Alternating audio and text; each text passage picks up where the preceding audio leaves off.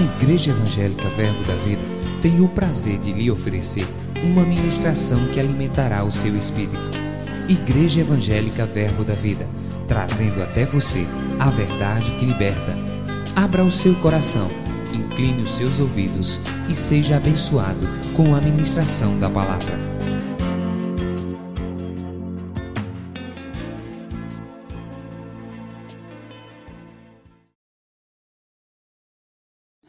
Nós não viemos para esse lugar simplesmente para ver nossos irmãos. Isso pode ser um dos motivos.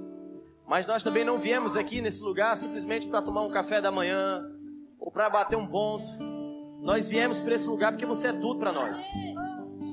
Você é tudo em nós. Pai, nós reconhecemos cada ação que você tem feito por nós. Nós reconhecemos tudo aquilo que você fez no passado, tudo aquilo que você tem feito agora. E nós já te agradecemos por aquilo que você ainda vai fazer. Te rendemos graças, Pai. Não simplesmente também pelo que você faz, fez ou deixou de fazer, mas também por tudo que você é. Te rendemos graças por tudo o que você é, pela tua bondade, pelo teu caráter. Pai, nós te rendemos graças porque você nunca muda. Nossa família pode mudar, nosso marido, nossa esposa, nossos familiares, eles podem mudar, mas você não muda. Você está acima de todos. Pai, muito obrigado. Porque se o mundo se tornar um lugar inseguro, em você existe segurança. Se o mundo se tornar um lugar onde a gente não tem como sobreviver, em ti sempre vai ter vida. E nós te rendemos graças. Porque você é único. Único e soberano. Único e soberano. Soberano. Acima de todos. Muito obrigado, Pai. Em nome de Jesus, amém. Você pode sentar, por favor. Obrigado, pessoal. Gustavo já já volta. Aleluia. Você pode dar um glória a Deus? Ó, você vai salvar a vida do seu irmão se você se tocar, que hoje é um culto de domingo de manhã. E com certeza, cada um de nós aqui temos uma coisa chamada carne. Ela às vezes não gosta muito de acordar nesses horários, não gosta muito de vir para a igreja nesse período. Então toda vez que você vê que o irmãozinho do celular está começando a fazer assim, você dá um glória a Deus bem avivado. Aí ele vai ficar avivado junto com você. Eu estou crendo para isso. Ele também pode lhe dar um cascudo. Amém? Bom, já faz algum tempo que nós vemos numa sequência de ministrações nas quintas. Obviamente hoje não é quinta. Mas um, uma coisa que eu tenho percebido no meio da igreja, e isso não é só na nossa, isso você pode ver em vários lugares, mas na nossa em específico, é como às vezes as pessoas estão com o coração aberto para a palavra, como às vezes, às vezes elas estão com o coração disponível para receber aquilo que Deus tem para passar através da vida do ministro, mas elas às vezes ficam perdidas sobre como fluir. E eu não vou falar especificamente sobre as manifestações do Espírito hoje, mas existe algo que eu quero abordar, que é sobre a oração. Bom, eu não sei se você sabe, muitas vezes aqui na igreja nós falamos, o Verbo da Vida é uma igreja de ensino, e verdadeiramente a gente ensina muito. Mas não adianta de nada a gente ensinar algo que não vá ser feito. Nós ensinamos para que exista uma evolução. Se você é pai ou deseja ser algum dia, ou pelo menos já viu alguém que é pai, você é filho de alguém, no mínimo. Você sabe que não existe orgulho da parte do pai ver um menino de quarenta e dois anos, um menino de quarenta e dois anos, engatinhando. Quantos aqui ficariam felizes se fosse pai e mãe de ver um menino de quarenta e dois anos engatinhando dizendo gugu dadá? Dizendo que quer mamar, quarenta e dois anos. Ninguém se orgulharia disso. Por quê? À medida que o tempo passa, existe uma maturidade que vai ser cobrada de nós. Você está comigo? Existe uma maturidade que ela vai ser requerida de nós, e se a gente não chegar até esse ponto, os primeiros a sofrer com isso vamos ser nós mesmos. Dependentes de lideranças, dependentes de pessoas. E o ponto que eu mais quero tratar hoje é a respeito da oração. Amém? A igreja ela sempre vai voltar a ministrar as mesmas coisas, porque graças a Deus, em alguns casos, e infelizmente em outros casos, sempre existe gente nova dentro da igreja. Então o que para você pode ser um, um, um mingau, levinho, você já ouviu isso tantas vezes, nem tem tanto efeito.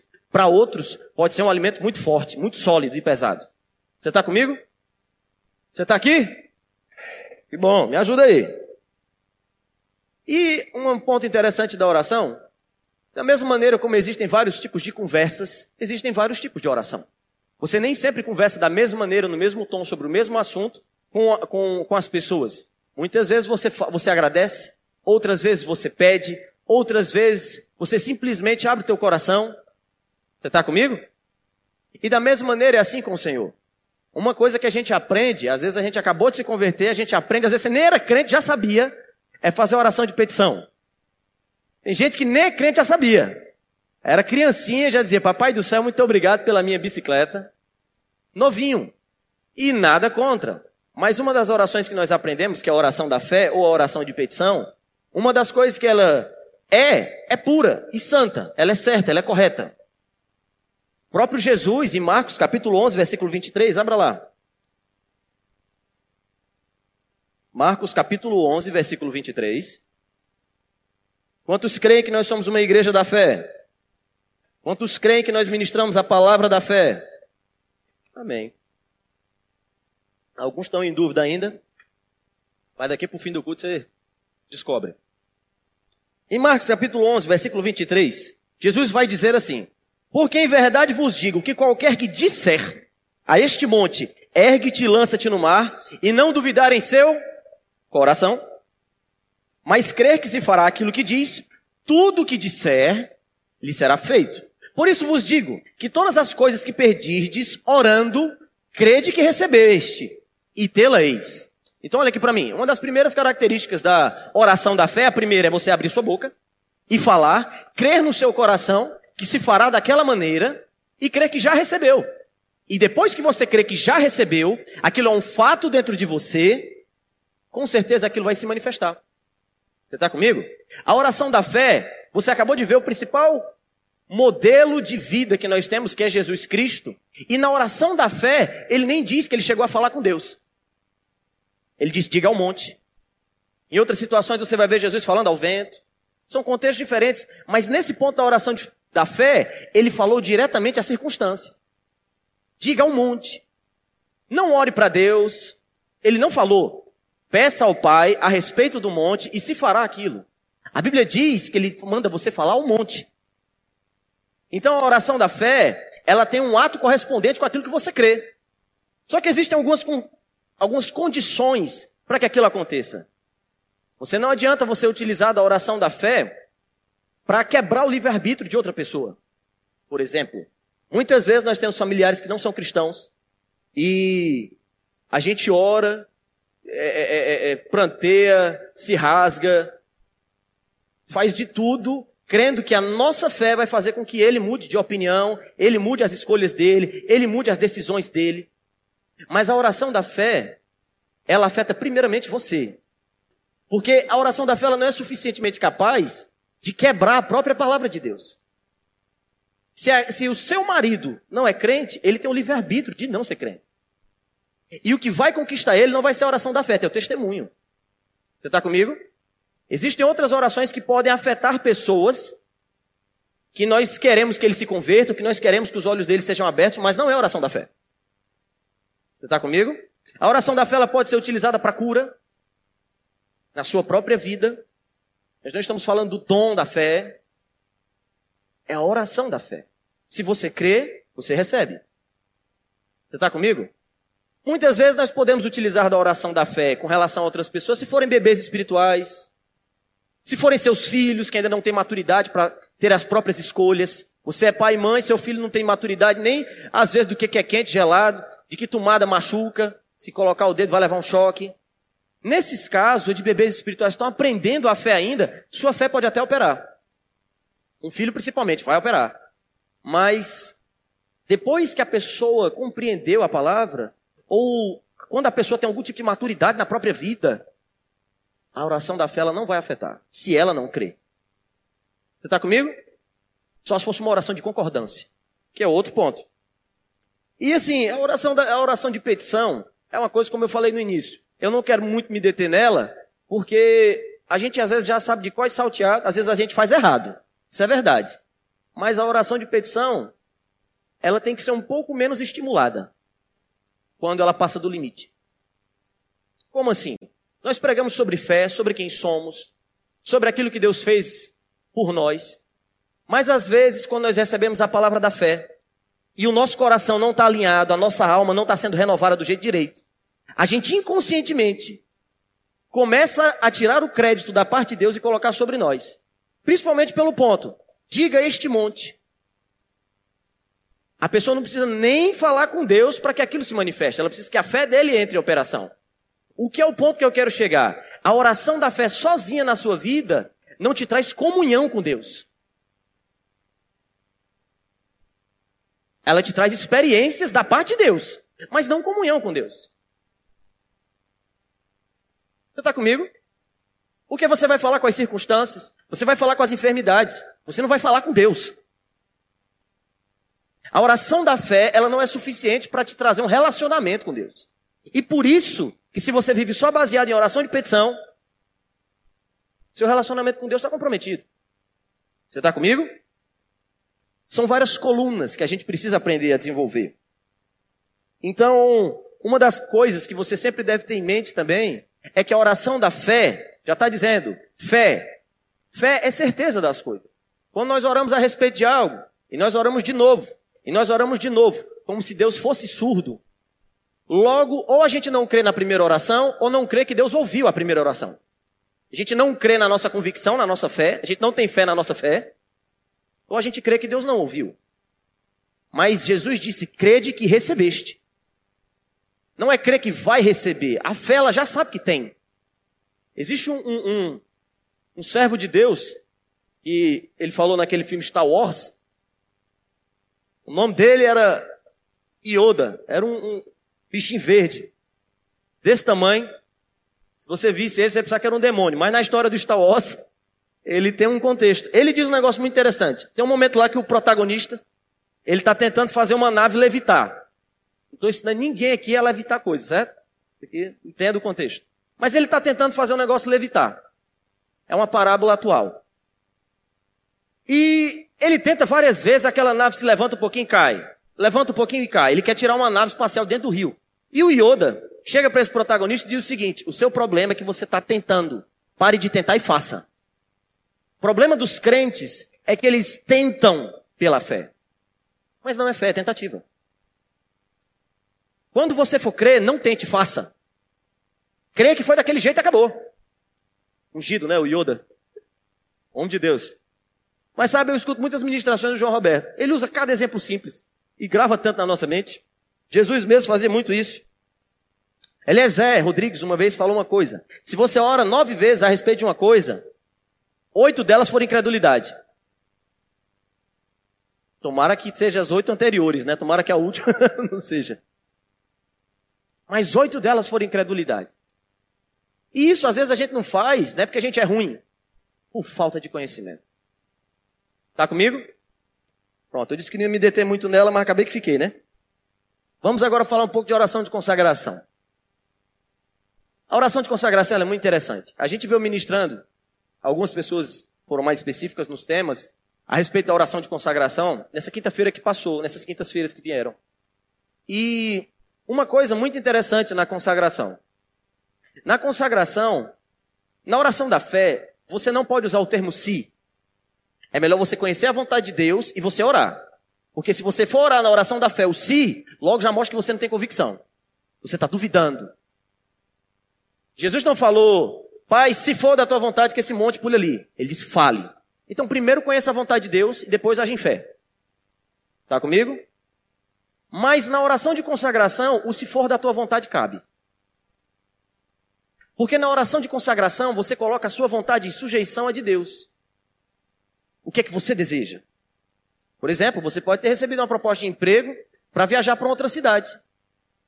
Mas você sabe porque sabe que isso pode comprometer um pouco da tua vida espiritual, da tua atividade dentro da igreja, não sei, sua vida. E você ora, Pai, é da tua vontade. Às vezes é até da sua, mas você quer pergunta se é da dele. Porque consagrar é se tornar, tornar aquilo de alguém. Um carro que foi consagrado para ser táxi, qual é a função dele? Ser táxi. E a quem ele pertence? O taxista. Você é cristão. Você foi consagrado para ser de Cristo. Ou seja, sua vontade, ela vem em segundo plano. Diferente da oração da fé. Nem sempre na oração da fé você vai orar por coisas que é a respeito da vontade de Deus. Não é que você vai orar contra a vontade de Deus, mas às vezes são desejos pessoais. Quantas vezes eu não tive desejos pessoais, seja de roupa, seja de, de, de coisas naturais? É lícito, mas eram desejos pessoais. Na oração de consagração, a vontade de Deus fica em primeiro lugar. É quando você diz, Pai, qual o seu desejo para a minha vida? É quando você diz, Pai, eu sou completamente seu. A gente tem muitos casados aqui. O seu cônjuge ou você que é casado, você acha ruim quando a outra pessoa diz, ó, oh, eu sou completamente seu. Eu sou completamente sua. Você acha isso ruim? A Bíblia diz que nós somos a igreja, nós somos a noiva de Cristo. Você acha que ele acha ruim? Repetitivo? Não. Na oração de consagração, você se rende à vontade de Deus. Você se rende à vontade do Pai. E um dos exemplos de oração de consagração, quero que você abra lá, por favor. Em Lucas, capítulo vinte e dois, versículo quarenta e dois. Você está sendo abençoado? Por que, que eu estou falando sobre essas coisas? Irmãos, muitas vezes eu noto a dificuldade que nós cristãos temos de fluir na oração. E às vezes dentro da igreja. Dentro da igreja, se você, eu falei o versículo, Lucas capítulo vinte e dois, versículo quarenta e dois. Às vezes dentro da igreja, o ministro sobe aqui em cima, ele poderia simplesmente dizer, meu irmão, comece a orar. De acordo com aquilo que o Espírito te trouxer, de acordo com aquilo que tiver no teu coração. E eu creio que depois que a gente lê algumas dessas coisas aqui, você vai ter, pelo menos, por onde começar. Porque existem orações, irmãos, que você não precisa ser específico, não. Você não precisa... É, é, é, é, não existe formalidade dentro delas. Tá comigo? Mas eu noto que, às vezes, dentro da igreja as pessoas se perdem. Consagre sua vida ao Senhor, as pessoas ficam, como? Comece a agradecer ao Senhor por isso ou por aquilo. A pessoa fica como? Ela fala três palavrinhas, fica mexendo a boca, falando alguma coisa para ver se os, os irmãos... Ele fica com vergonha, né? Aí não quer que os irmãos notem que ele não está orando. Aí ele fica... É bombado. Enquanto o que Deus espera de nós é simplesmente uma conversa sincera. Você está comigo? Um dos maiores exemplos da oração de consagração é de Jesus. Eu vou usar muito Jesus aqui. Dizendo, Pai... Se queres, se você quer, se for da tua vontade. A vontade de Deus foi colocada em primeiro lugar aqui. Passa de mim este cálice. Todavia, não se faça a minha vontade, mas sim a tua. É interessante a sinceridade que existe na oração de consagração. Na oração de consagração, muitas vezes você vai citar a sua vontade. Eu faço isso várias vezes. Eu digo, Pai, eu não quero fazer isso não. Mas eu não sou meu. Eu não sou meu. A minha vida não é minha. O meu nariz já foi comprado. E pensa numa compra grande. Muitas pessoas dizem, né? Eu sou dono do meu nariz. Deus fez uma grande aquisição quando eu me converti.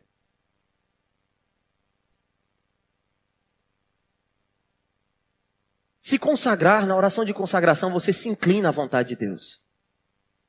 Você se rende a ela. Sabe, às vezes a gente faz essa oração pouco. Porque ela é uma oração de paciência. Primeira coisa que Jesus falou, se for da tua vontade. Só que aqui, nem sempre a vontade de Deus específica para a sua vida você vai saber através da Bíblia. Às vezes você precisa de algo específico. Pai, eu vou para outra cidade ou não vou, como eu falei. E na oração de consagração, às vezes você precisa de tempo. Investir tempo. Passar algum momento ali orando. Orando em outras línguas. A gente vai falar sobre oração em outras línguas. E como às vezes a única oração que a gente faz é aquela oração de cinco minutos, às vezes antes do almoço, é aquela oração alívio de consciência, né? Pai, muito obrigado pelo meu dia, pela minha vida, pelo meu carro, pelo não sei o quê, pelo meu alimento que nunca irá te faltar, em nome de Jesus, amém, muito obrigado. Sou muito crente, cara. Orei hoje. Você ora todo dia? Sim, eu oro pela comida. Nada contra. Mas, se você tivesse um amigo que só falasse isso pra você todo dia, duvido você considerar ele como se fosse seu melhor amigo. Você está comigo? Aleluia. Hum. Então, diferente da oração da fé, aqui o se, se for da sua vontade, cabe. Porque muitas vezes nós estamos em dúvidas a respeito de algumas coisas, mas vamos tirar as dúvidas. Às vezes a gente quer saber se Deus está nos aprovando. Porque, como eu falei numa outra quinta-feira, Deus amar, Deus te amar, Ele ama todo mundo. Ele ama o assassino. Ele ama o pedófilo. Ele ama todo mundo. Você não é, você não é a Xuxa, não, por causa disso. Mas a questão é, agradar a Deus é outra história. Deus te amar, Ele sempre amou. Mas agradar a Deus é um outro passo. E na oração de consagração, o foco é agradar a Deus. Pai, tudo que eu tenho é teu. Meu carro é teu. Minha casa é tua. Porque quando Deus te pedir o teu carro para tu dar para alguém, tu não vai pensar três vezes. Você sabe que é dele. Você sabe que foi ele que deu a primeira, ele vai dar a segunda. Tá comigo? Então é um tipo de oração que deve ser muito praticada. Só pense nisso. Foi a última oração de Jesus. Na última oração de Jesus, a oração que ele fez foi de consagração. Não foi de petição. Foi a de consagração. Então eu acredito que ela é muito importante. Amém?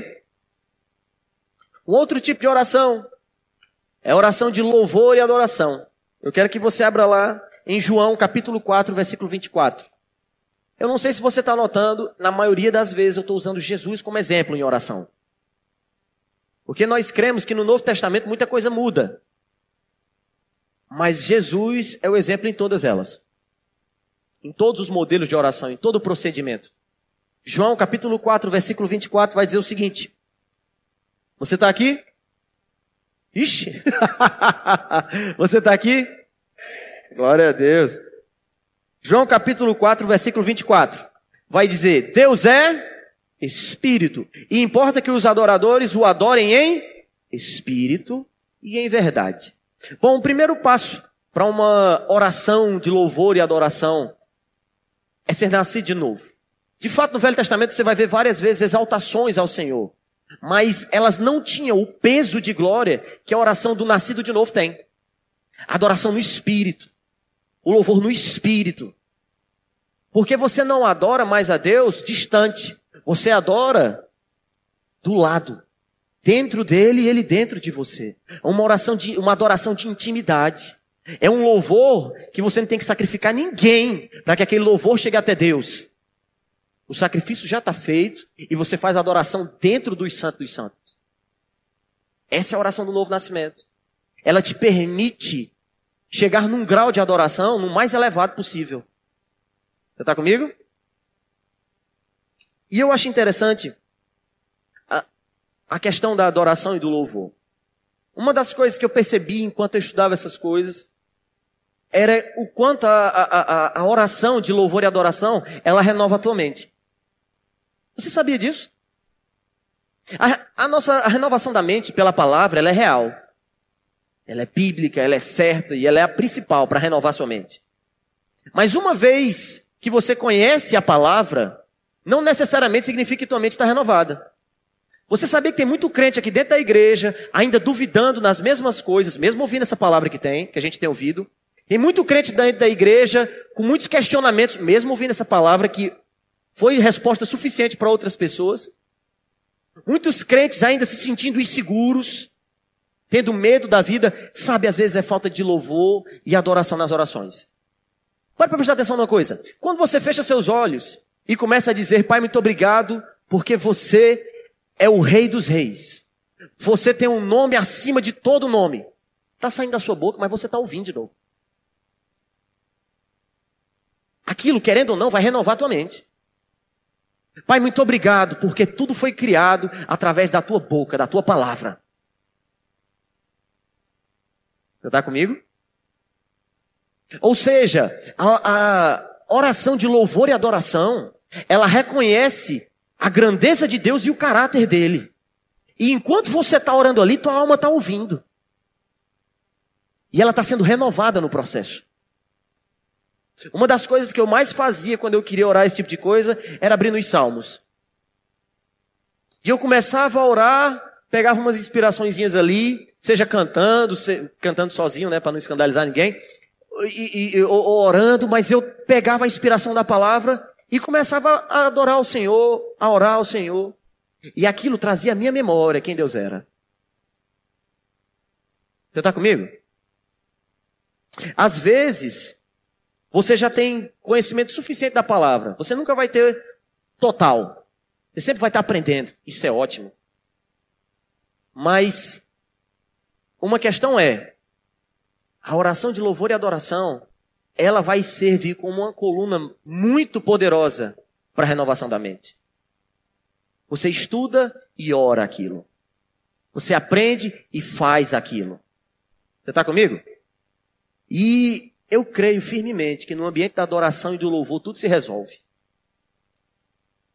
Sabe, muitas vezes quando minha alma estava em crise, balançando, problema, seja familiar, seja de, de, de empresa, seja o que for, às vezes, irmãos, eu não precisava falar nada não. A respeito dos problemas, eu começava a me lembrar quem Deus era. E a orar a respeito de quem Ele era. Se Deus foi suficientemente capaz de tirar Jesus dos mortos, o que é esse problema aqui? Pai, muito obrigado. E às vezes eu pedia até perdão.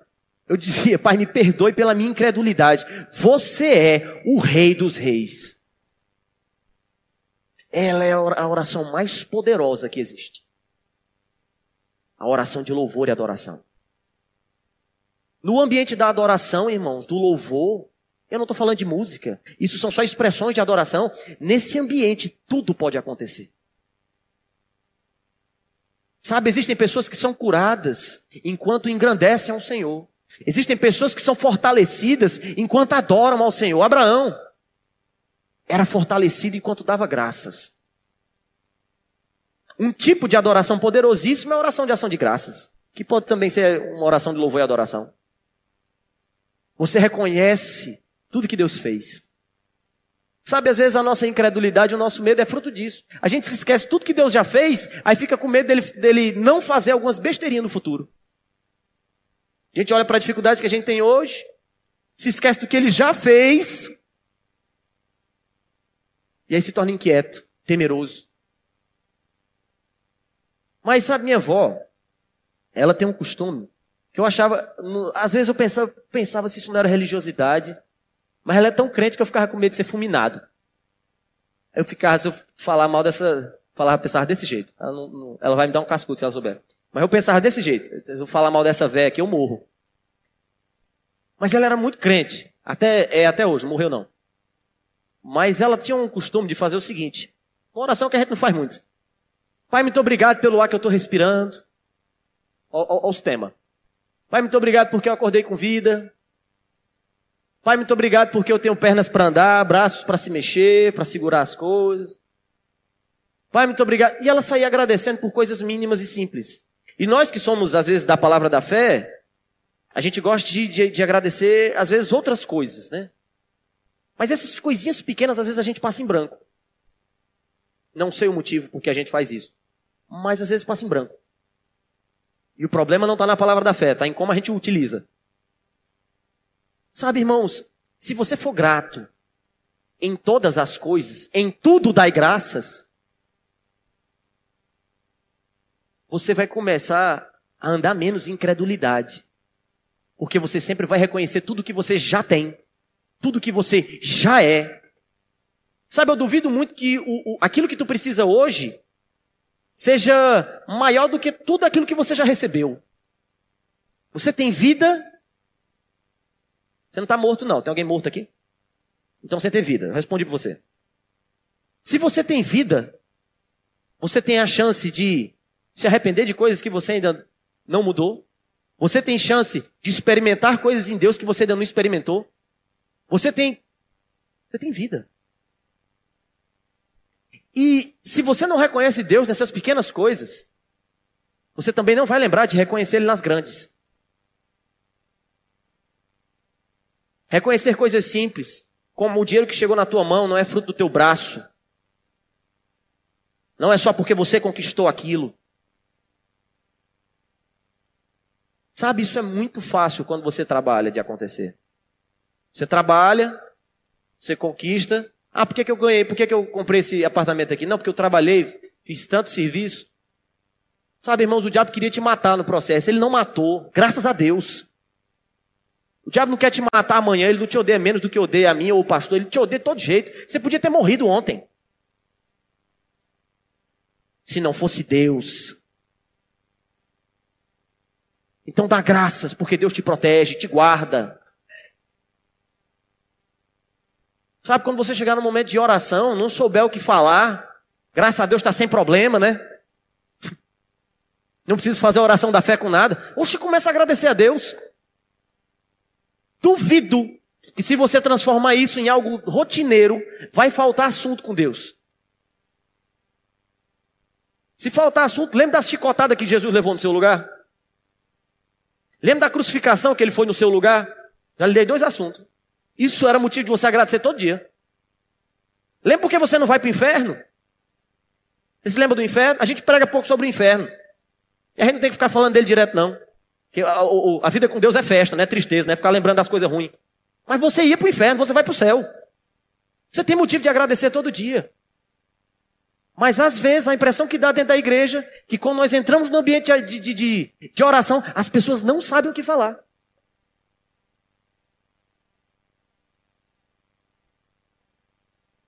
Então muito provavelmente você não se lembra de quem é Deus e do que ele fez por você. Não está se lembrando. Está comigo? Aleluia. A adoração ela é fruto do novo nascimento. Ela é uma consequência. Agradeça nas coisas grandes e pequenas. Hum. Em Salmos, não abre lá agora, só para a gente remir um pouquinho o tempo. Em Salmos capítulo trinta e quatro, versículo um, vai dizer o seguinte. Louvarei ao Senhor em todo o tempo. O seu louvor estará continuamente na minha boca. A minha alma se gloriará no Senhor. Os mansos o ouvirão e se alegrarão. E engrandecerei ao Senhor comigo e juntos todos exaltemos o seu nome. Irmãos, isso é um salmista da velha aliança. Mas ele tinha prazer no louvor a Deus. Prazer em adorar ao Senhor. Louvor e, a... uhum. louvor e adoração não é um favor que você está fazendo para Deus. Adorar ao Senhor não é você fazendo favor a Deus. Você já pensou que às vezes a gente pensa isso sem ter essas palavras? Como se a gente estivesse acalentando a alma de Deus. Ô, Senhor, você é tão bonzinho, você é tão lindo, você é cheiroso. Fofinho. Louvor e adoração é reconhecer quem Deus é na nossa vida. E quem Ele é, independente do que Ele deu. Você está comigo? Aleluia. Existe um outro tipo de oração, que é a oração de entrega. E esse é o tipo de oração que às vezes a gente... Às vezes não, muitos de nós falhamos, às vezes a gente acerta no começo e erra depois. A oração de entrega, a característica dela é quando você pega todos os seus pesos, seus fardos, suas ansiedades. Todas as pessoas estão sujeitas a, a, a passar por problemas, preocupações, estão sujeitas no mundo. Mas isso não quer dizer que a gente deve permanecer com eles. A Bíblia diz que Jesus deu um fardo leve e tirou o nosso que era pesado. Então o crente, quando você ouve o crente dizer que, rapaz... Desde que eu nasci de novo, eu só passo pela prova. Existe alguma coisa errada. A gente pode até passar por dificuldade, um momento ou outro, mas deixa eu te dizer uma coisa. Fardo não combina com crente. Eu só quero lhe fazer uma pergunta. Tem algum problema que você tem hoje que é pior do que o inferno? Desculpa. Tem algum problema que você tem hoje? Passar a eternidade no inferno? Então, todo problema que você tem é menor do que o que Deus já resolveu. E fora ele ter te livrado do inferno, ele te livrou da miséria, ele te livrou da morte, da enfermidade. Então não tem motivo para eu e você andar debaixo de preocupação.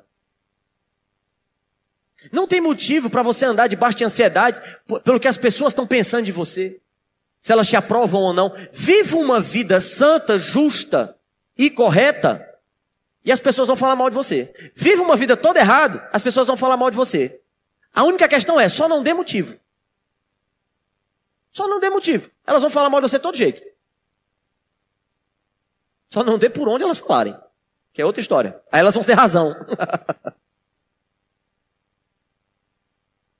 Mas o apóstolo Paulo vai falar em Filipenses, abre lá, por favor.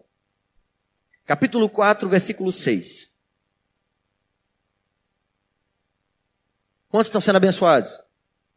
Glória a Deus. Aleluia. Em Filipenses capítulo quatro, versículo seis, vai dizer o seguinte. Não andeis ansiosos por algumas coisas. É isso que a sua Bíblia diz? Por coisa alguma. Sabe o que significa coisa alguma? No grego? Coisa alguma.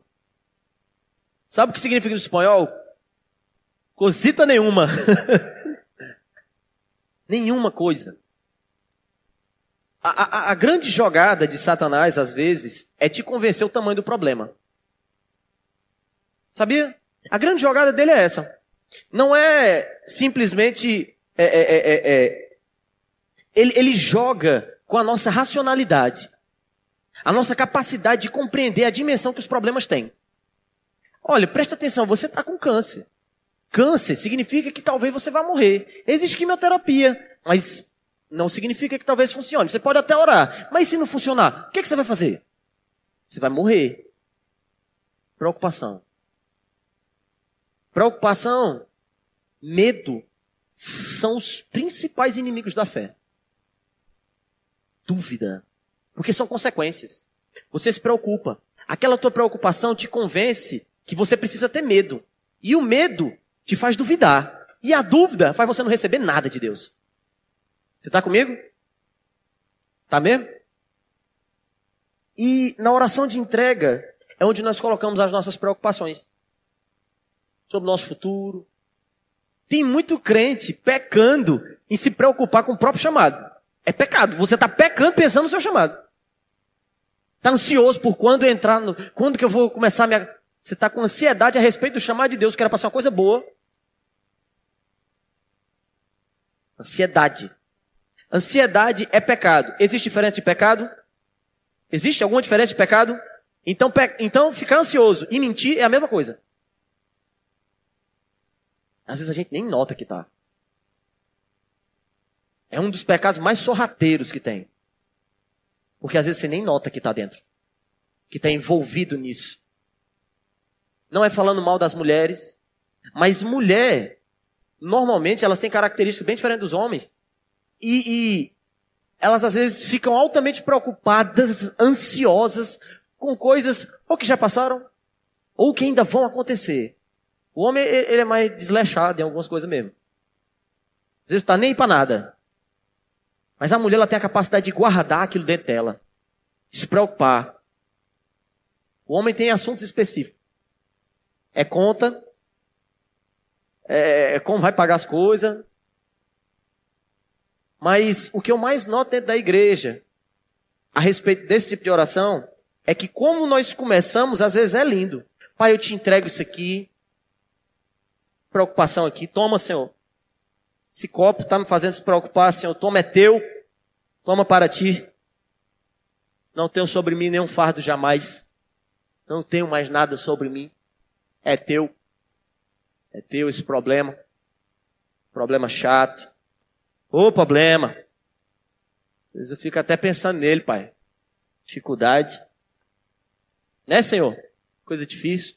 Aí termina a oração, meia hora depois, vai conversar com o marido, sabe, João Vesvaldo, eu estava até orando nesse instante, sobre uma preocupação que eu estou tendo, a respeito daquele assunto. Que ele é tão ruim, né? Acabou de orar, acabou de entregar a Deus, mas ainda volta a tocar no assunto. Com Deus as coisas são sim, sim, não, não. Com Deus, ou você deu para Deus uma coisa, ou você não deu ela. Ou você entrega suas ansiedades e preocupações, ou você se ajunta, ou você se afunda junto com elas. Sabe por que é chamado de fardo? Porque é cansativo, é pesado e te desacelera. Tente correr com cinquenta quilos nas costas.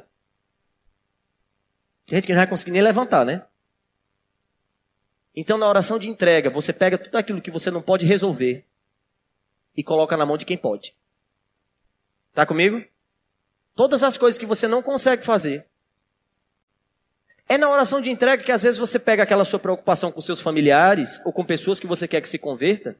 E você entrega aquela preocupação e ansiedade de que eles se convertam logo. Pai, está nas tuas mãos, a minha parte eu vou fazer, mas eu não vou ficar com isso na minha mente. Está comigo?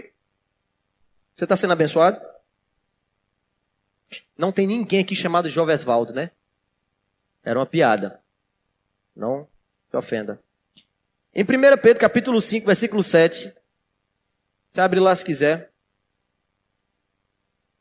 Primeiro Pedro, capítulo cinco, versículo sete.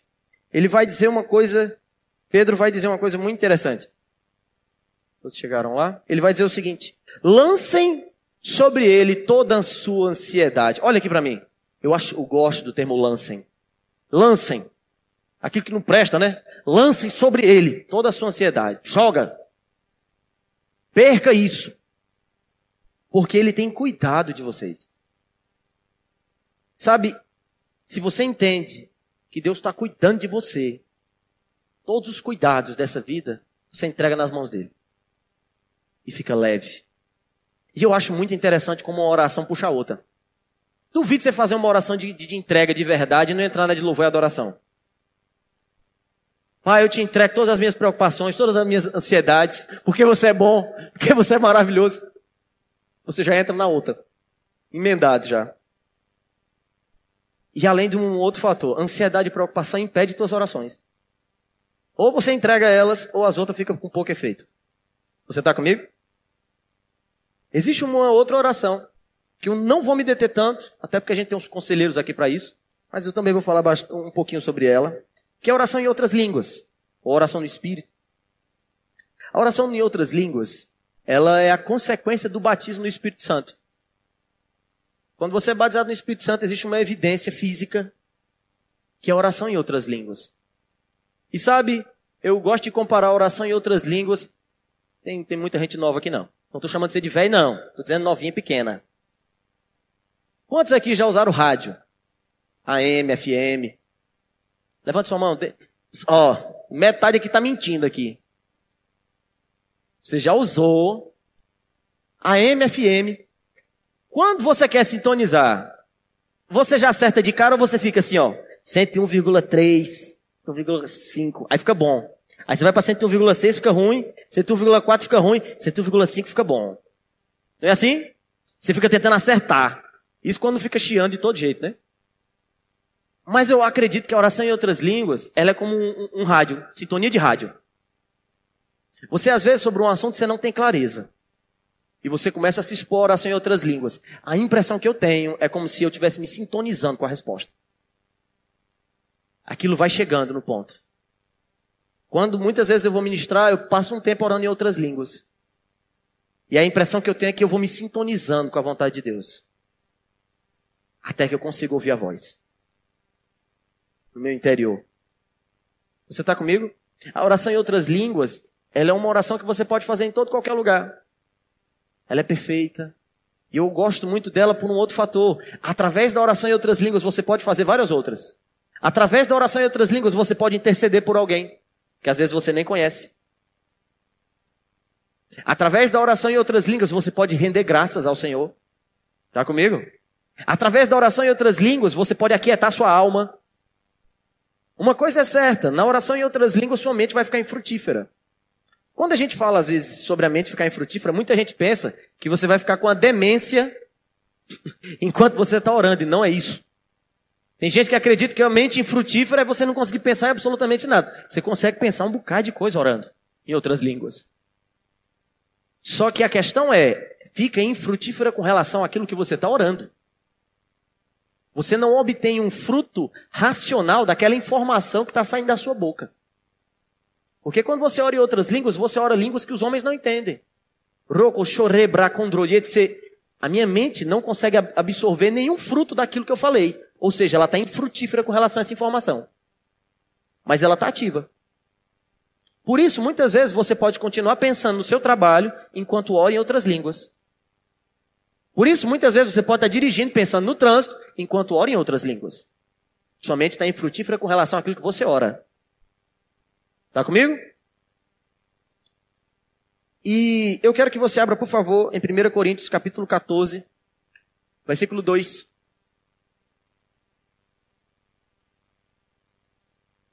Se você não chegou até lá, escuta a minha voz que você vai ouvir. Vai dizer o seguinte. Porque o que fala em língua desconhecida, ou em outras línguas, não fala aos... O que é que a sua Bíblia está dizendo? Não fala aos homens. Ok? Se não, a quem? A Deus. Ou seja, a oração em línguas é uma oração que você só fala concernente a Deus. Só fala com Deus. Porque ninguém, ninguém significa o quê? E no grego significa o quê? E no espanhol? Pessoasita nenhuma, né? Porque ninguém o entende. E em espírito fala mistérios. Mas o que profetiza fala aos homens para edificação, exorta e consolação. O que fala em língua desconhecida, ou em outras línguas, depende da versão, edifica-se a si mesmo. Mas o que profetiza edifica a igreja. Então, uma das características da oração em outras línguas é edificar a quem? A mim mesmo. A oração em outras línguas, ela me edifica. Então, às vezes, tem gente que ouve ministração o dia inteiro. Quando chega no fim, nem lembra qual foi a primeira. Não tem problema nenhum nisso. Mas acompanhe o seu dia também, não só de informação que você vê ou ouve, mas de coisas que você faz. Ore em outras línguas. Quando estiver aqui no, no momento da igreja, no momento de oração, que é o que eu estou focando bastante, o que a gente fazer nos momentos de oração? Ore em outras línguas.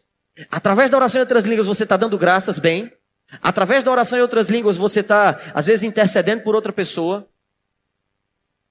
Através da oração em outras línguas, você está edificando a si mesmo, falando mistérios com Deus. No, capítulo, no versículo quatorze do mesmo capítulo, vai dizer o seguinte. Porque se eu, se eu orar em outras línguas, o meu espírito ora bem, mas o meu entendimento fica infrutífero. Muitas pessoas erroneamente acreditam que orar em outras línguas é orar, principalmente porque algumas versões como essa daqui dizem, orar em língua desconhecida significa orar em um outro idioma. Aquele que ora em outro idioma só edifica ele mesmo. Mas isso significa que toda a igreja deveria ser poliglota para ser mais edificado. É verdade isso? A igreja tem que ser poliglota, falar russo, espanhol. Não, sou mais edificado se eu orar em outras línguas. Então vou orar em hebraico. A oração em outras línguas, ninguém entende. Você usa mais fé para desfazer o que está escrito aqui do que para crer no que está dizendo. Você está orando, se não, a Deus. Porque se a grande questão fosse o idioma, se você aprendesse russo, você era mais abençoado que a metade do povo daqui que só sabe falar português. Faz sentido isso? Não faz. Então a oração em outras línguas, ela é uma oração espiritual. Com efeito vocal de você falar, mas palavras que a sua mente não vai entender. Existem casos específicos onde a, na manifestação da oração em outras línguas, isso é espiritual, isso é sobrenatural. Uma pessoa que não sabe falar um idioma, na hora que ela está orando em outras línguas, alguém começa a entender na língua local alguma coisa. Como no caso do David Robson, que estava na, na Alemanha, ele estava numa televisão, ele estava ministrando, e ele sentiu da parte do Espírito, era um programa cristão, de começar a orar em outras línguas. Quando ele começou a orar em outras línguas, ele começou a falar um alemão antigo, que nem algumas das pessoas dos alemãos, alemão, como é que é? Alemães, eu ia dizer igual a ale, limões, nem algumas daquelas pessoas que eram alemãs, que estavam no ambiente, estavam entendendo. Mas uma senhorinha, bem velhinha, começou a entender e ser evangelizada através da oração em línguas do David Robson. Ele não sabia o que ele estava orando, continuava sendo infrutífero para ele, ele continuava sem saber o que estava orando, mas alguém foi edificado. Isso é bíblico. Isso pode acontecer. Mas aconteceu sempre na Bíblia? Não. Mas pode acontecer. Ou seja, na manifestação espiritual e sobrenatural, mas só nesses casos. Até lá, o que você está fazendo é edificando a si mesmo. Ponto. Amém? A oração em outras línguas, ela é a oração mais perfeita. Eu acredito que ela só fica, ela fica pau a pau com a oração de louvor e adoração, porque na oração de louvor e adoração sua alma também se envolve, existe uma coisa maior ali. Mas na oração em outras línguas, você faz todas as outras praticamente. Você está comigo? Glória a Deus. Vamos continuar. Existe uma outra oração que se chama oração de intercessão. Eu já estou chegando aqui nas orações finais. Na oração de intercessão, ela é pouco comum. Eu vou falar da igreja local. Ela é pouco comum na igreja local. Nossa. Não sei se por, às vezes, falta de conhecimento ou falta de disponibilidade da minha e da sua parte. Eu me lembro uma vez, eu estava numa terça-feira em casa e a gente estava, tava, ou ia almoçar ou estava almoçando, eu não sei. Eu só me lembro, olha para cá, olha para cá, é só uma criança tossindo, quando você era criança você também tossia. É, eu me lembro que eu estava lá na hora do almoço e me veio um ímpeto para orar muito forte. Eu só me lembro do Espírito Santo dizendo, saia e vai orar. Eu parei. Não, não, não acontece sempre essas coisas, né? Eu já pensei, alguém vai morrer aqui. Eu saí de lá, fui para o quarto, me tranquei, fechei a porta e comecei a orar. Comecei a orar orando em outras línguas. Rocondororô, xererê, bababababababá, ronde-se aqui, trote-se, e aquele incômodo dentro de mim. E eu sabia, porque sabia da emergência que eu tinha de estar orando ali naquele lugar. E eu comecei, rombralari, ererererê, chororororô, bracondorororô. Quando menos espera, me vê um nome. Fulano. Fulana. Aí eu não sabia ao que se referia. E eu continuei orando em outras línguas para saber por onde ir. Mas enquanto eu orava, irmãos, a sensação que eu tinha era que no meu ventre estava sendo espremido. A impressão que dava era literalmente uma dor física, mas não era uma dor física, era algo diferente. Que eu me espremia naquilo dali, a impressão que eu tinha é que eu estava sentindo a dor daquela outra pessoa. E começaram a vir palavras enquanto eu orava em outras línguas. Refrigério, consolo, algumas outras. Isso foi na terça-feira. Na sexta-feira, eu recebo uma ligação. Recebo uma ligação daquela pessoa falando que na terça-feira ela tinha descoberto que o marido estava traindo ela. Agora pergunta que horas era? Na hora do almoço. A questão é, você teria disponibilidade para parar de almoçar e orar? Ou você ia achar, não, é só Deus querendo conversar, eu vou depois. A oração de intercessão ela pode ser chamada de oração salva-vidas. É quando você se coloca no lugar de outro, é quando você joga a boia. A oração de intercessão, ela é mais eficaz concernente aos seus parentes. As pessoas que você quer que se converta. Interceda para que os olhos do entendimento deles sejam abertos. Para que Deus levante pessoas para ministrar de uma maneira que você não consegue. Está comigo? O apóstolo Paulo em Gálatas, abre lá comigo, por favor. O apóstolo Paulo em Gálatas... Capítulo quatro, versículo dezenove. Você está sendo abençoado? Só um pouquinho. Capítulo quatro, versículo dezenove. Vai dizer o seguinte. Meus filhinhos, porque de novo sinto as dores de parto. Irmãos, obviamente, o apóstolo Paulo não estava parindo ninguém. Ele era um homem, ele não tinha essa capacidade. Mas a intensidade... do envolvimento que ele tinha com aquele povo e da dor que ele sentia concernente aos Gálatas era tão forte que a única dor que ele conseguiu comparar foi a dor, foram dores de parto. Olha aqui para mim. Ou seja, dentro da intercessão, às vezes quando você ora a respeito de países, nações, pessoas, lugares, fases que o Brasil pode passar. Você sabia que Deus pode te revelar o que o Brasil vai passar? E você começar a orar sobre isso. Dentro da intercessão, você, você se coloca na brecha pela vida de outro, ou de outros. E em, sobre a igreja de Gálatas, o apóstolo Paulo falava que ele orava tanto por eles, intercedia tanto por eles. Se você for ver o contexto, você vai ver que eles estavam cometendo alguns errinhos. Errinhos. E a Bíblia diz que a intensidade com que ele orava para que eles não caíssem naquilo era tão forte que era como se fossem dores de parto. Intercessão não é só uma coisa, uma coisa que só eu e você faz. A Bíblia diz que o próprio Espírito, preste atenção, intercede por nós com gemidos inexprimíveis. Ou seja, a oração de intercessão, ela de fato é intensa. Não vai ser sempre, mas muitas vezes, comigo é na maioria... Quando eu vou interceder por algo como isso, é intenso. Não significa que sempre que você for interceder por alguém, você vai entender tudo o que está acontecendo. Eu não sabia tudo o que estava acontecendo com aquela mulher, quando eu estava intercedendo. Eu sabia que era um problema, Eu sabia que haveria consolo, o termo era esse. Consolo, refrigério, consolo, refrigério. Eu não sabia o que era específico.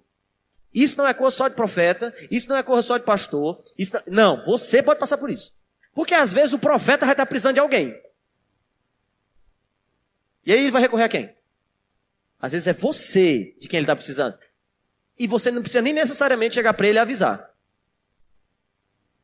A questão da oração de intercessão é que ela tem pouco ibope também. Pouquíssimo ibope.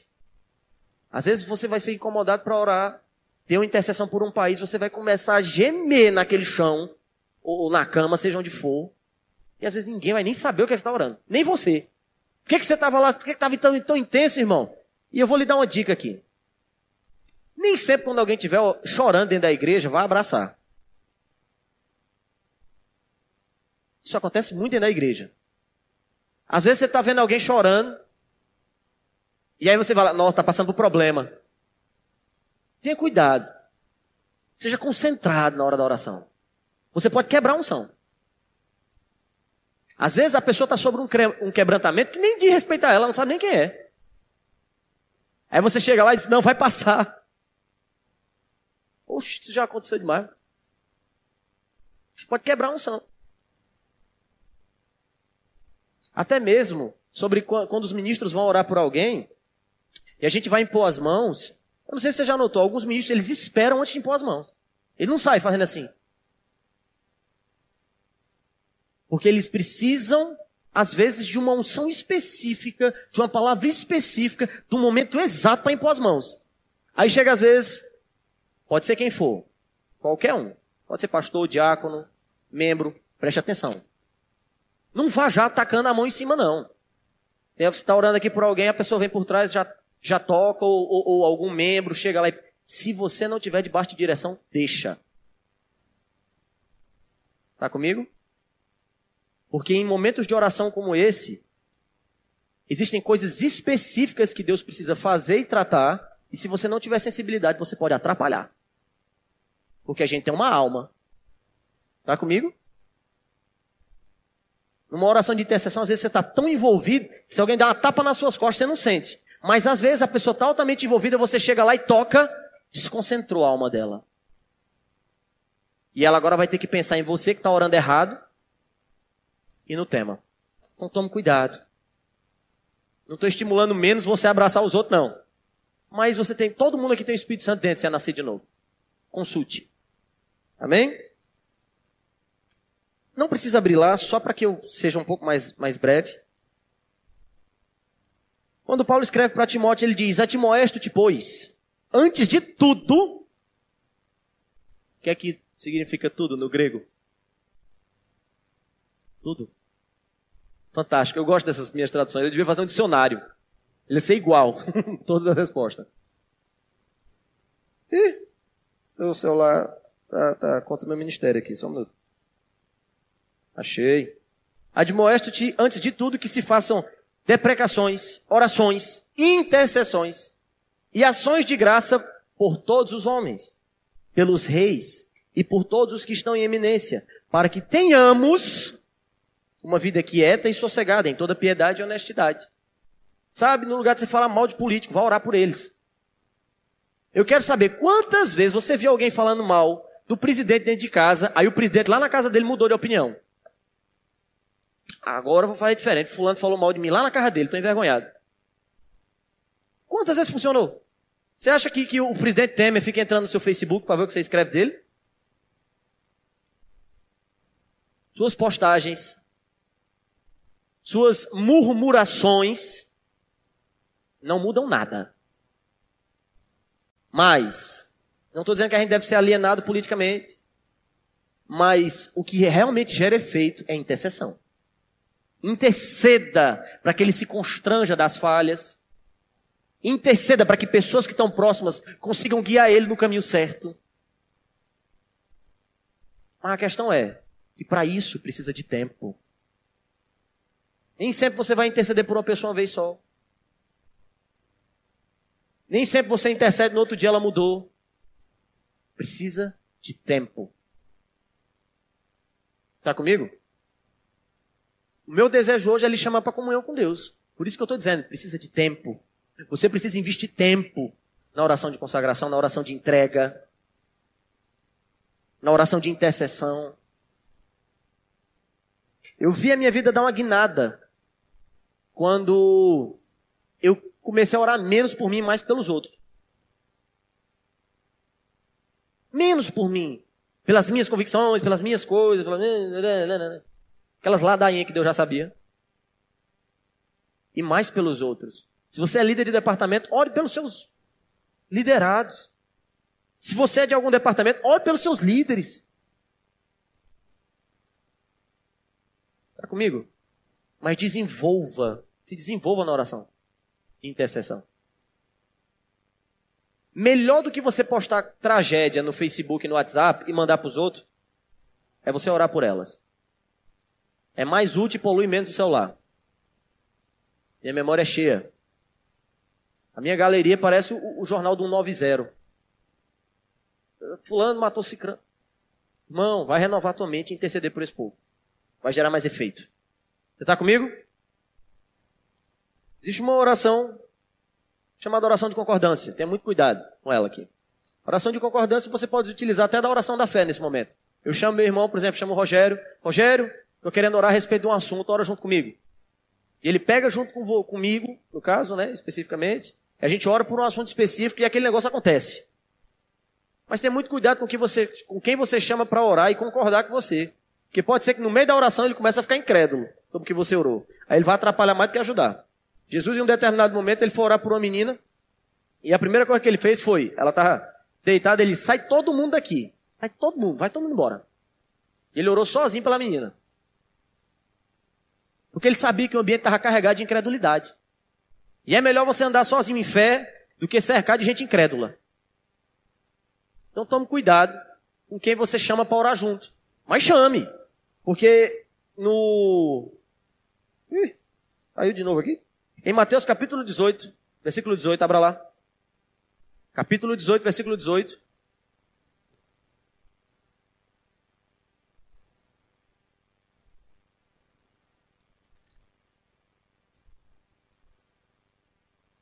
Sabe, às vezes a gente chama algumas pessoas é, é, no momento do culto, às vezes culto de oração na igreja, e diz, ó, oh, eu quero dez pessoas aqui para orar por um assunto.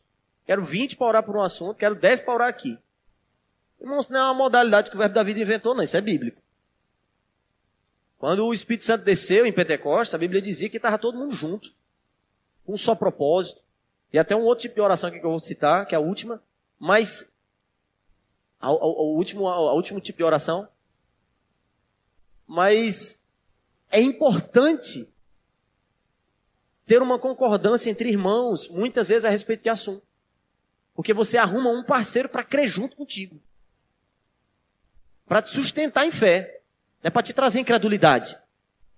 Então não vai chamar a outra irmãzinha para orar para o marido da outra morrer. Que aí essa oração de concordância aí é do capeta. Você está concordando com o demônio. Amém? Mateus dezoito, dezoito diz, em verdade vos digo que tudo que ligardes na terra será ligado nos céus. E tudo que desligardes na terra será desligado no céu. Quando ele está falando tudo que ligardes, ele aqui estava falando sobre mais de uma pessoa orando. Dois ou mais estiverem reunidos em meu nome. Tudo que você ligar na terra, vai ser ligado no céu. A minha pergunta é, o que significa tudo? Tudo. Então use essas coisas a teu favor. Sabe, quando o Ranilson estava querendo vir para cá, a gente estava querendo para ir para um lugar maior. Eu me lembro que a gente veio aqui para a igreja, não era igreja, tinha cigarro em todo canto, tinha negócio de cerveja, tinha... a gente olhou, tinha uma convicção tão grande no meu coração que a gente vinha para cá. Eu olhei para a cara do Ricardo, doido, né? Eu disse, é para cá mesmo. Ele disse, é. Concordância. E se o Ranilson decidisse ir para outro lugar, eu não ia chegar minando a fé dele, não. Se ele decidisse ir para um estádio, eu ia dizer, bora, para o estádio. dez mil pessoas, vai chegar as dez mil pessoas. Porque o que a gente precisa é de gente que anda em fé. E se... Ah, mas não faz o mínimo sentido. Se fizesse sentido, não precisava de fé. Era racionalidade. Então, muitas vezes, projetos e coisas que nós trazemos aqui para frente, para você pegar junto, pega junto, questiona menos. Porque fé é para que coisas sobrenaturais aconteçam. Se fossem coisas comuns e normais, eu e você resolvia no braço. Está comigo? Então, a oração de concordância ela é poderosíssima. Se agarra com alguém que tem fé, não para que a fé dele resolva. O problema é seu, você vai, é através da sua fé que vai funcionar. Mas se agarra através com alguém que te ajude, que põe gás, pega juntos, vai dar certo. Está comigo? A oração de concordância no casamento ela é muito importante. Muitas pessoas, dentro de casamento, um crê para uma coisa, outro crê para outra. A discordância, por si só, já é maléfica para o casamento inteiro. Mas na oração, seja um parceiro do seu companheiro naquilo que ele quiser orar. Está comigo? Porque não adianta de nada um crer para casa própria e outro para o carro. E o outro para a bandeja que caiu. Olha para cá. Acontece. Acontece nas melhores famílias. Só é triste quando é o celular. A bandeja é barata. Olha para cá. Existe um último tipo de oração que é a oração uníssona. É praticamente a oração de concordância com mais gente. É praticamente isso. A oração uníssona é quando todos nós oramos juntos e cremos a respeito de uma coisa só. No livro de Atos você vai ver isso acontecendo duas, três vezes. Que é quando eles estavam todos reunidos num só propósito, num só entendimento, eles oravam a respeito de um assunto. E as coisas aconteciam. Amém? Tão importante quanto falar é ouvir. Mas à medida que amadurecemos no fluir da oração, nosso, nosso relacionamento com o Senhor se torna mais profundo e maduro. Esse tempo todo eu estava falando a respeito de como você falar com Deus. Mas nunca se esqueça que tão importante quanto falar com Deus é ouvir Deus.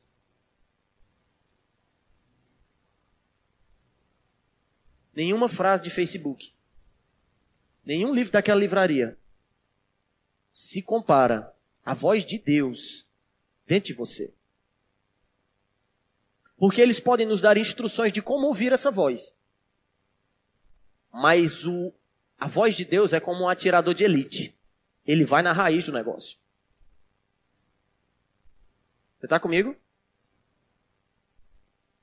Sabe, muitas vezes eu estava tendo um problema dentro da igreja.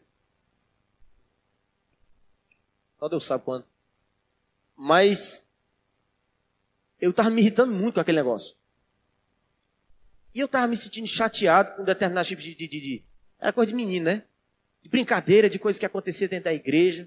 Eu digo, Senhor, fala com aquele fulano, Senhor, para ele parar com esses negócios. Mexe com ele, pai. Incomoda ele. Eu orando para Deus dar uma pena nele, né? Dá um murro nele, pai. Manda um anjo, manda dois anjos encapuzados e dá uma surra nele. E Deus disse, o seu problema é que você é orgulhoso.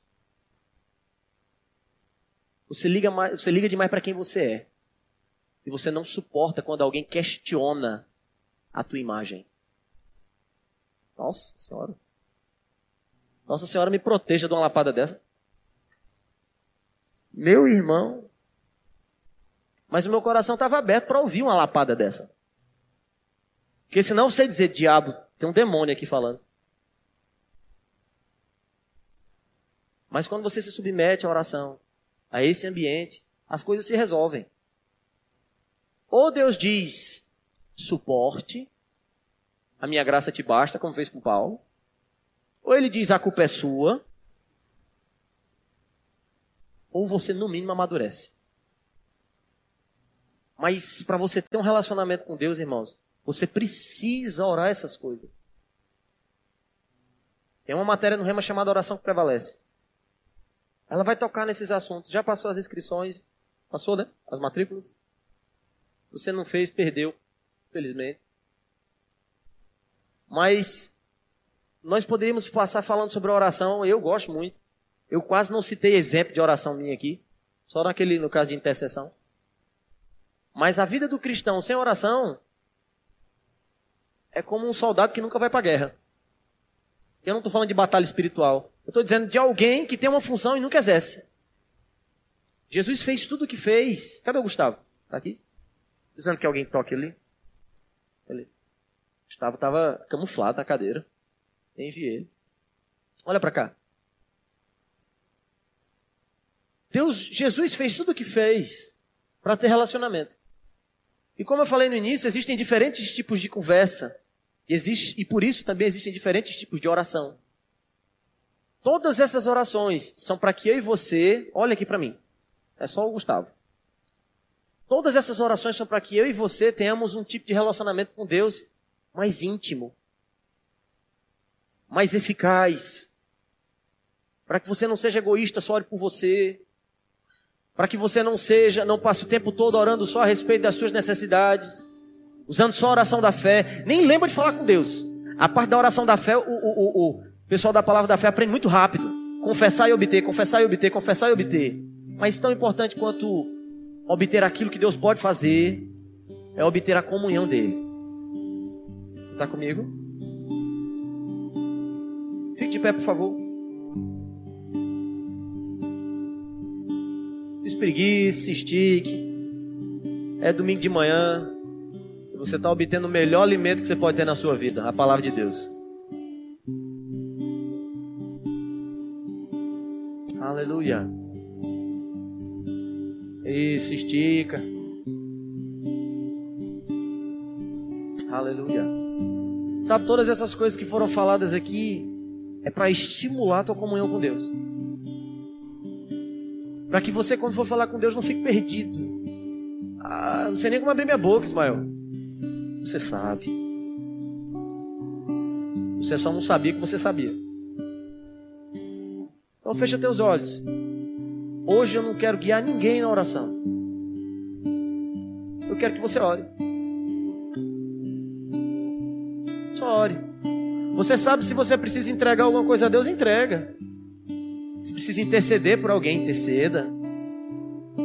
Se você precisa simplesmente fechar os teus olhos e orar em outras línguas, faça. Mas flua do seu jeito na oração. Oh, Pai. Vai orando, vai orando, vai orando, vai orando. Se for para tiver um desejo no seu coração de louvar o Senhor, começa a orar em outras línguas, começa a cantar em outras línguas. Mas flua. A oração é para todos, todos e todos.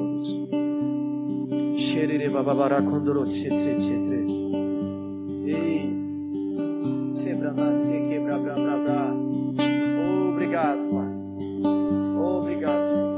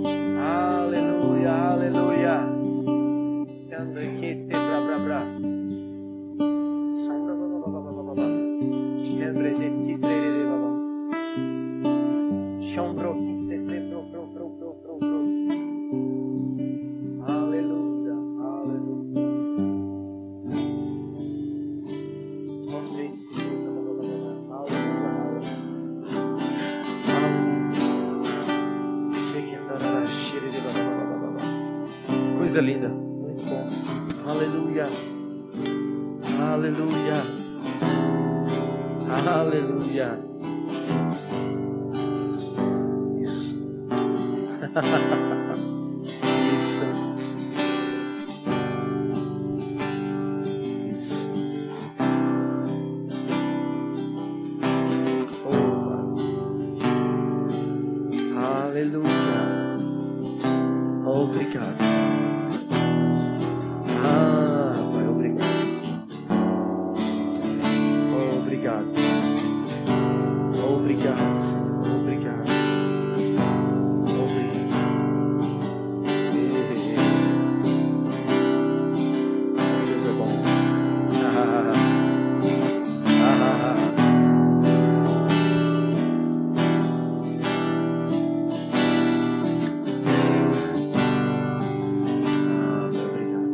Aleluia. Todos de olhos fechados. Todos de olhos fechados. Por favor, de olhos fechados. Fechados.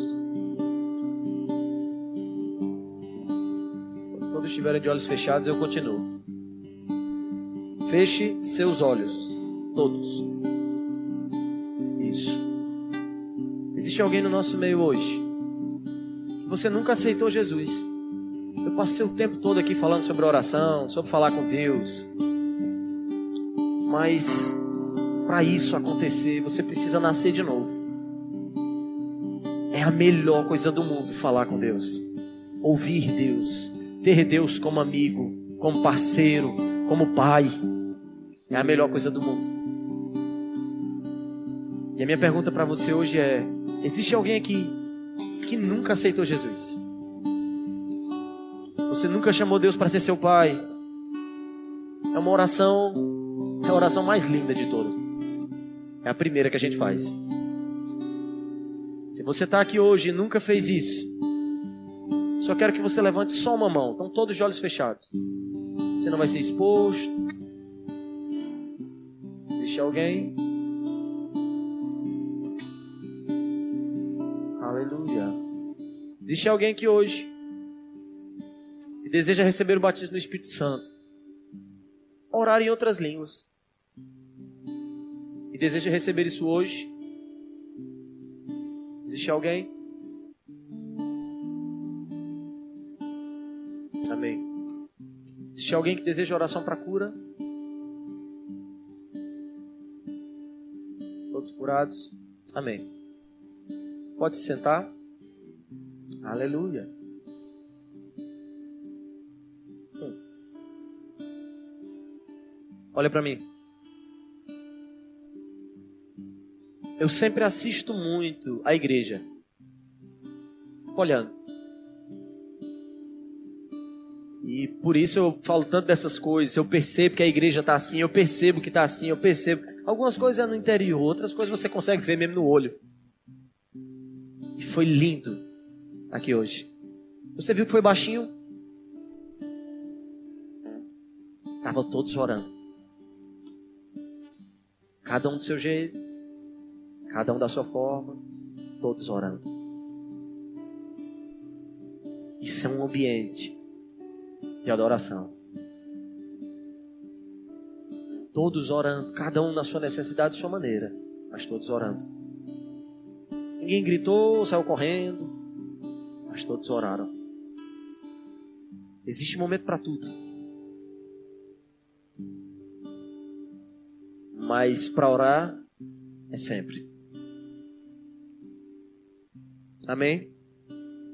Deus se alegra muito em momentos como esse aqui. Eu fiquei imaginando o coração de Deus quando viu a gente nesse ambiente. Todos orando, todos orando. Ele foi abençoado? Glória a Deus. Tá bom?